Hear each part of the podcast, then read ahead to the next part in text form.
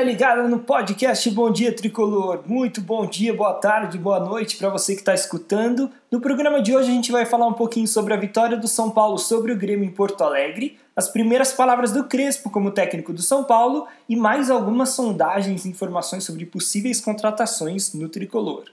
Aleluia, aleluia, São Paulo venceu em 2021 e venceu um jogo que era teoricamente o mais difícil do ano, contra o Grêmio em Porto Alegre. O time jogou bem, não foi uma atuação fantástica, mas o mais importante é que o time competiu, brigou pela vitória. O time do São Paulo tinha deixado de ter esse espírito competitivo e vencedor quando estava nas mãos do Fernando Diniz. Parece que o time voltou a ter um pouco mais de gana nos jogos, que faltou em alguns momentos cruciais da temporada, inclusive naquela sequência ruim de jogos agora no começo de 2021. E para ilustrar um pouco como o São Paulo brigou bastante nesse jogo contra o Grêmio, é só a gente ver o número de desarmes da partida. O Tricolor no Morumbi desarmou 15 vezes, enquanto que o Grêmio apenas 10. E se a gente comparar esse número com os jogos anteriores, por exemplo, aquele 5-1 contra o Internacional, a gente vai ver que o São Paulo sempre desarmava menos que os adversários. Então isso mostra que a briga no meio de campo do São Paulo foi vencida nesse jogo contra o Grêmio, coisa que não vinha acontecendo nas últimas partidas. E o que chama a atenção é que o São Paulo fez essa ótima partida justamente num jogo que ele estava com vários desfalques. O Carneiro jogou no lugar do Pablo, o Igor Vinícius entrou no lugar do Juanfran e o Vitor Bueno foi no lugar do Igor Gomes. O Carneiro foi muito bem fazendo o papel de pivô, ele recebia vários lançamentos e escorava de cabeça para quem vinha de trás. Inclusive foi numa jogada desse tipo que o São Paulo conseguiu fazer o gol da virada. O Carneiro brigou pela bola, a bola sobrou para o Luciano, que conseguiu fazer o gol. O Igor Vinícius também jogou muito bem pela direita. Ele fez bom uso da sua velocidade para fazer a ultrapassagem quando necessário e fazer cruzamentos para a área. E o Vitor Bueno é o único desses três que foi mal. Parece que ele estava num ritmo mais lento que o resto da equipe. Não se entregou tanto em campo sem a bola e mesmo com a bola no pé, não fez o seu melhor jogo. O Vitor Bueno tem recursos, né? Ele é um jogador técnico, tem velocidade, tem bom passe, finaliza bem de fora da área, mas ele é um cara meio alheio à situação do time. Parece que ele não entende o momento que o São Paulo vive e a necessidade de fazer algo a mais para o time vencer, de brigar pelas bolas, de disputar no meio de campo, etc. Agora, no intervalo, quem entrou no lugar do Vitor Bueno, que foi muito bem, foi o Toró. O Toró conseguiu fazer várias vezes a mesma função de pivô que o Carneiro fez e brigou bastante pela bola no meio de campo. O Toró tem a vantagem também dele ser um jogador mais forte fisicamente do que a maioria. E para completar, outro que entrou no segundo tempo e jogou muito bem foi o paraguaio Galeano. Cara, como ele é bom jogador. Ele entrou com muita vontade de jogar, não perdeu uma disputa de bola e ainda conseguiu cavar um monte de falta para segurar o jogo quando o São Paulo tinha o resultado a favor e levava a pressão do Grêmio. Bom, vamos detalhar um pouco melhor como é que foi esse jogo do São Paulo para quem não acompanhou. O São Paulo começou jogando muito bem, atacando o Grêmio e criando chances. Aos poucos, o Grêmio foi entrando no jogo e também levou perigo, principalmente nas jogadas aéreas. E foi justamente numa jogada aérea, a partir de uma cobrança de escanteio, que o Grêmio conseguiu cruzar a bola para a área, o Arboleda cabeceou para dentro da pequena área, errou o cabeceio e aí a bola sobrou para o Diego Souza fazer 1-0 para o Grêmio. Bom, vocês sabem que eu adoro o Arboleda, eu acho que ele tem muito mérito, porque vem jogando muito bem pelo São Paulo, e tirando esse lance, ele não foi mal no jogo, ele só errou nesse lance, mas é claro que foi um lance capital, que gerou o gol do Grêmio, e assim, foi culpa dele, porque a bola vinha na direção dele, assim, tava fácil até de cabecear, mas ao tentar cabecear a bola, ele pegou de raspão, ela caiu atrás dele, justamente onde estava o Diego Souza, que acabou abrindo o placar para o Grêmio, que fez 1-0. Depois do gol, o São Paulo sentiu bastante baque e não conseguiu mais repetir a boa atuação até o final do primeiro tempo. No segundo tempo, o Grêmio deixou o São Paulo com a bola e o Tricolor do Morumbi voltou a jogar bem, como tinha sido na primeira etapa. E de tanto o São Paulo insistir, conseguiu fazer o gol num belo chute do Tietê de fora da área, aos 17 minutos do segundo tempo. A jogada começou com um lance em que o Carneiro tabelou com o Luciano, ele cruzou a bola para a área, a bola foi afastada, mas caiu no pé do Tietê, que conseguiu finalizar. Apenas 4 minutos depois, o Carneiro disputou um lançamento, atrapalhou o zagueiro do Grêmio, a bola sobrou para o Luciano, que entrou na área e conseguiu finalizar para virar o jogo para o São Paulo. Então, no período de 5 minutos, o Grêmio estava vencendo e passou a ficar atrás do placar. Depois, é claro, o Grêmio veio para cima, mas não conseguiu criar nenhuma chance clara de gol, porque o time do São Paulo deu sangue e se defendeu muito bem até o final do jogo. Então vejam como o Carneiro está sendo importante para o time do São Paulo. Os últimos 3 gols do São Paulo, 1 contra o Ceará e 2 contra o Grêmio, todos tiveram participação do Carneiro na jogada. Isso mostra como é importante o técnico treinar alternativas de jogo. Se o Visoli tivesse assumido o time do São Paulo lá depois da derrota contra o Internacional, ou se o Diniz tivesse utilizado mais o Carneiro, o Toró, esses jogadores, durante essas últimas partidas em que o São Paulo tropeçou, muito provavelmente o São Paulo teria conseguido vencer um jogo ou outro, talvez aquele contra o Curitiba e tal, e isso faria o time estar hoje numa situação muito melhor na briga pelo título. Porque para o São Paulo ser campeão, apesar de ser matematicamente possível, depende de uma combinação de resultados bem específica. Em primeiro lugar, ele precisa ganhar os 3 jogos que lhe restam. Então, ganhar do Palmeiras, ganhar do Botafogo, ganhar do Flamengo. Em segundo lugar, ele precisa torcer para o jogo entre Inter e Flamengo, da próxima rodada, terminar em empate. Se um desses 2 times vencer o jogo, já acabam as chances do São Paulo ser campeão. E por último, ele ainda tem que torcer para, na última rodada, o Inter perder para o Corinthians. Com isso, São Paulo terminaria o campeonato com 1 ponto a mais do que o Internacional. Existe ainda uma outra chance, que é matematicamente possível, mas ela é tão difícil de acontecer que ninguém nem está falando dela. Seria uma possibilidade do São Paulo ser campeão com o Inter empatando as próximas 2 partidas, tanto contra o Flamengo quanto contra o Corinthians, e o São Paulo também, é claro, vencendo os 3 jogos dele.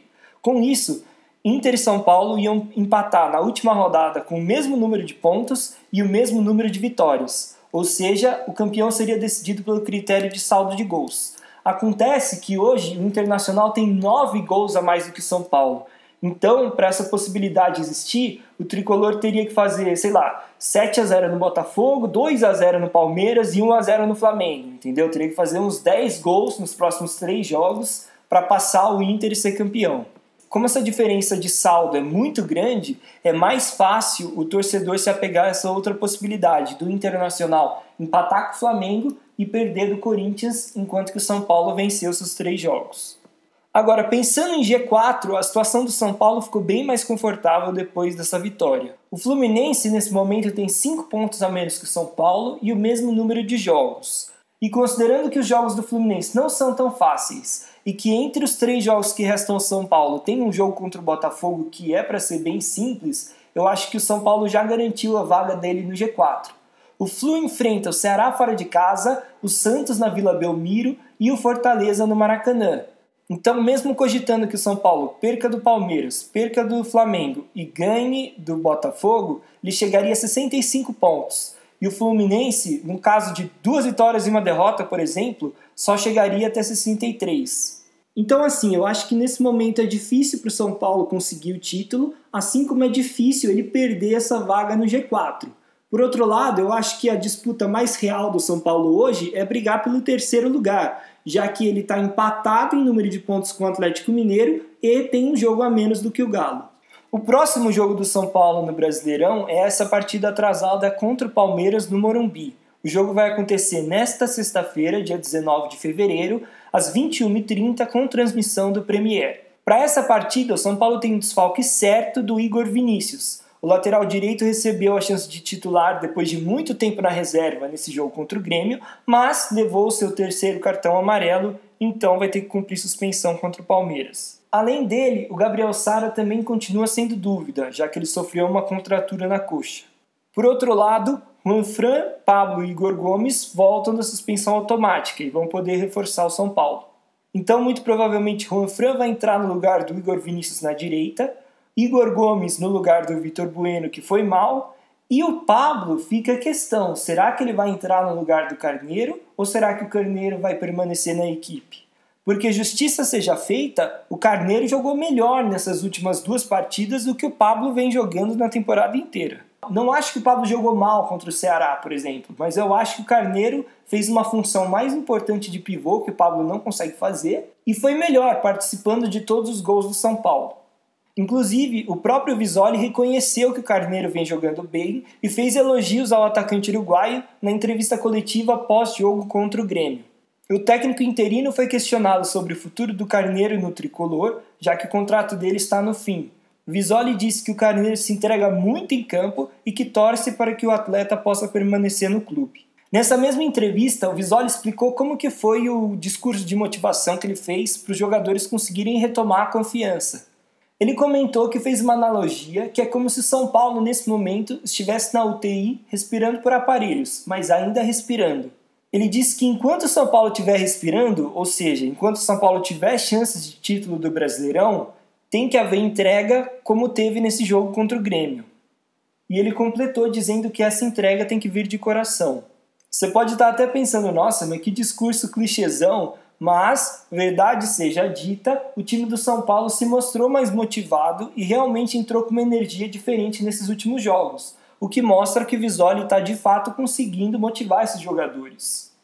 Outra coisa legal que o Visoli disse nessa entrevista coletiva foi quando ele foi questionado sobre os desfalques do time. O Visoli disse que não teve desfalque no time do São Paulo, porque ele treina 26 atletas e todos estão no mesmo nível em condição de representar o time em campo. Então você percebe que o Visoli é um cara inteligente, né? Ele fala algumas coisas espertas para conseguir ter o grupo na mão, e parece que está funcionando. O Visoli também foi perguntado como ele vai ajudar nessa transição entre o trabalho dele, interino, para o argentino Crespo. O Visoli disse que vai passar aquelas coisas que ele acha positivas do time e vai deixar o Hernan Crespo por si só avaliar as coisas que ainda precisam ser melhoradas no São Paulo. E falando em Hernan Crespo, o argentino foi anunciado de forma oficial para o São Paulo na sexta-feira, dia 12, um pouco depois de eu lançar o último podcast. E o Crespo mandou recado nas redes sociais um pouco depois do anúncio oficial. Ele disse estar orgulhoso de fazer parte da família do São Paulo, mandou saudações à torcida tricolor e falou que nos veremos em breve. E ainda terminou com aquele "Vamos São Paulo". E esse breve que o Crespo falou deve acontecer já nessa semana. A expectativa é que o Crespo chegue ao Brasil até o final dessa semana, então antes do final do Brasileirão, mas de qualquer forma a ideia do São Paulo é que ele só assuma no Campeonato Paulista.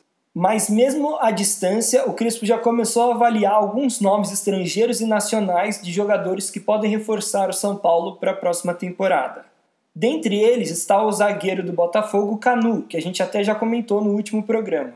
Tivemos uma atualização em relação a essa negociação de que o São Paulo pode ter o Canu de graça, porque tem um investidor interessado em colocá-lo no tricolor. Não se trata de um investidor como aquele que existe no Atlético Mineiro hoje em dia, que traz praticamente qualquer um que o clube quiser, mas sim de uma pessoa que entende que seria um bom negócio levar o Canu ao São Paulo, já que o tricolor é uma ótima vitrine para a venda de jogadores jovens ao exterior.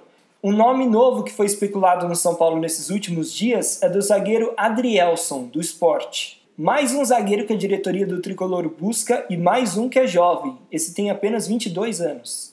Isso mostra que o São Paulo está de fato preocupado em trazer zagueiros para compor o elenco neste momento. Talvez ele esteja pensando que seja preciso fazer esse tipo de contratação, já que o Crespo gosta de jogar num esquema com 3 zagueiros. E se a gente for analisar o elenco atual do São Paulo, o São Paulo não tem tantos zagueiros assim para montar um esquema com 3 zagueiros. O São Paulo atualmente conta com o Arboleda, Bruno Alves, Diego Costa, o zagueiro jovem Rodrigo, que não teve muitas chances ainda no time titular, então pode estar um pouco cru, e o Léo Pelé. Só que o Léo Pelé a gente não sabe se continuará sendo utilizado como lateral esquerdo ou como zagueiro. Então, para montar um time com 3 zagueiros, talvez o São Paulo realmente necessite ir ao mercado.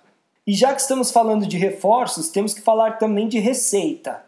A notícia que tivemos nesses últimos dias é que o Banco Inter está próximo de renovar o seu patrocínio master com o São Paulo. O contrato com o Banco Inter terminaria agora, no final da temporada, e o anúncio de renovação do vínculo deve acontecer antes do final do Brasileirão. O Banco Inter paga atualmente cerca de R$1 milhão por mês ao São Paulo. Agora teremos que esperar para ver se esse valor será mantido ou renegociado. E ainda falando sobre grana, o São Paulo já separou o que vai fazer com o dinheiro vindo da venda do Brenner ao UFC Cincinnati. O tricolor vai receber cerca de R$70 milhões com a venda e desses, R$27 milhões serão destinados a novos reforços. O restante do valor servirá para o São Paulo pagar suas dívidas, inclusive aquelas que o time tem com os próprios jogadores. Mudando de assunto e para a gente encerrar, vamos falar sobre o Paulistão, porque a Federação Paulista de Futebol divulgou nessa semana a tabela das 5 primeiras rodadas do campeonato. O Tricolor enfrenta o Botafogo do Ribeirão Preto no Morumbi na primeira rodada, dia 28 de fevereiro. Na segunda, ele pega o Inter de Limeira fora, depois o Santos no Morumbi, em seguida o Novo Horizontino fora e, por fim, na quinta rodada, enfrenta o Palmeiras no Allianz Parque. Já tem pedreira logo no começo. Lembrando que, por conta do calendário apertado, os times vão jogar a cada 3 dias, naquele esquema quarta-domingo. Também vale a gente lembrar que o Paulistão atualmente tem aquele modelo de 4 grupos, com 4 times em cada um, e cada um dos times joga contra os adversários dos outros grupos, não do próprio grupo. E o São Paulo, no caso, está no grupo da Ferroviária, Ponte Preta e São Bento. Bom, galera, com isso a gente encerra as informações mais importantes do São Paulo nesse início de semana. Espero que tenham gostado. E se gostaram, não se esqueçam de se inscreverem no canal Bom Dia Tricolor e também de seguir o Bom Dia Tricolor no Instagram, que é Bom Dia Tricolor, tudo minúsculo, pequenininho e tudo junto. Beleza, galera? Muito obrigado por ouvirem e até a próxima!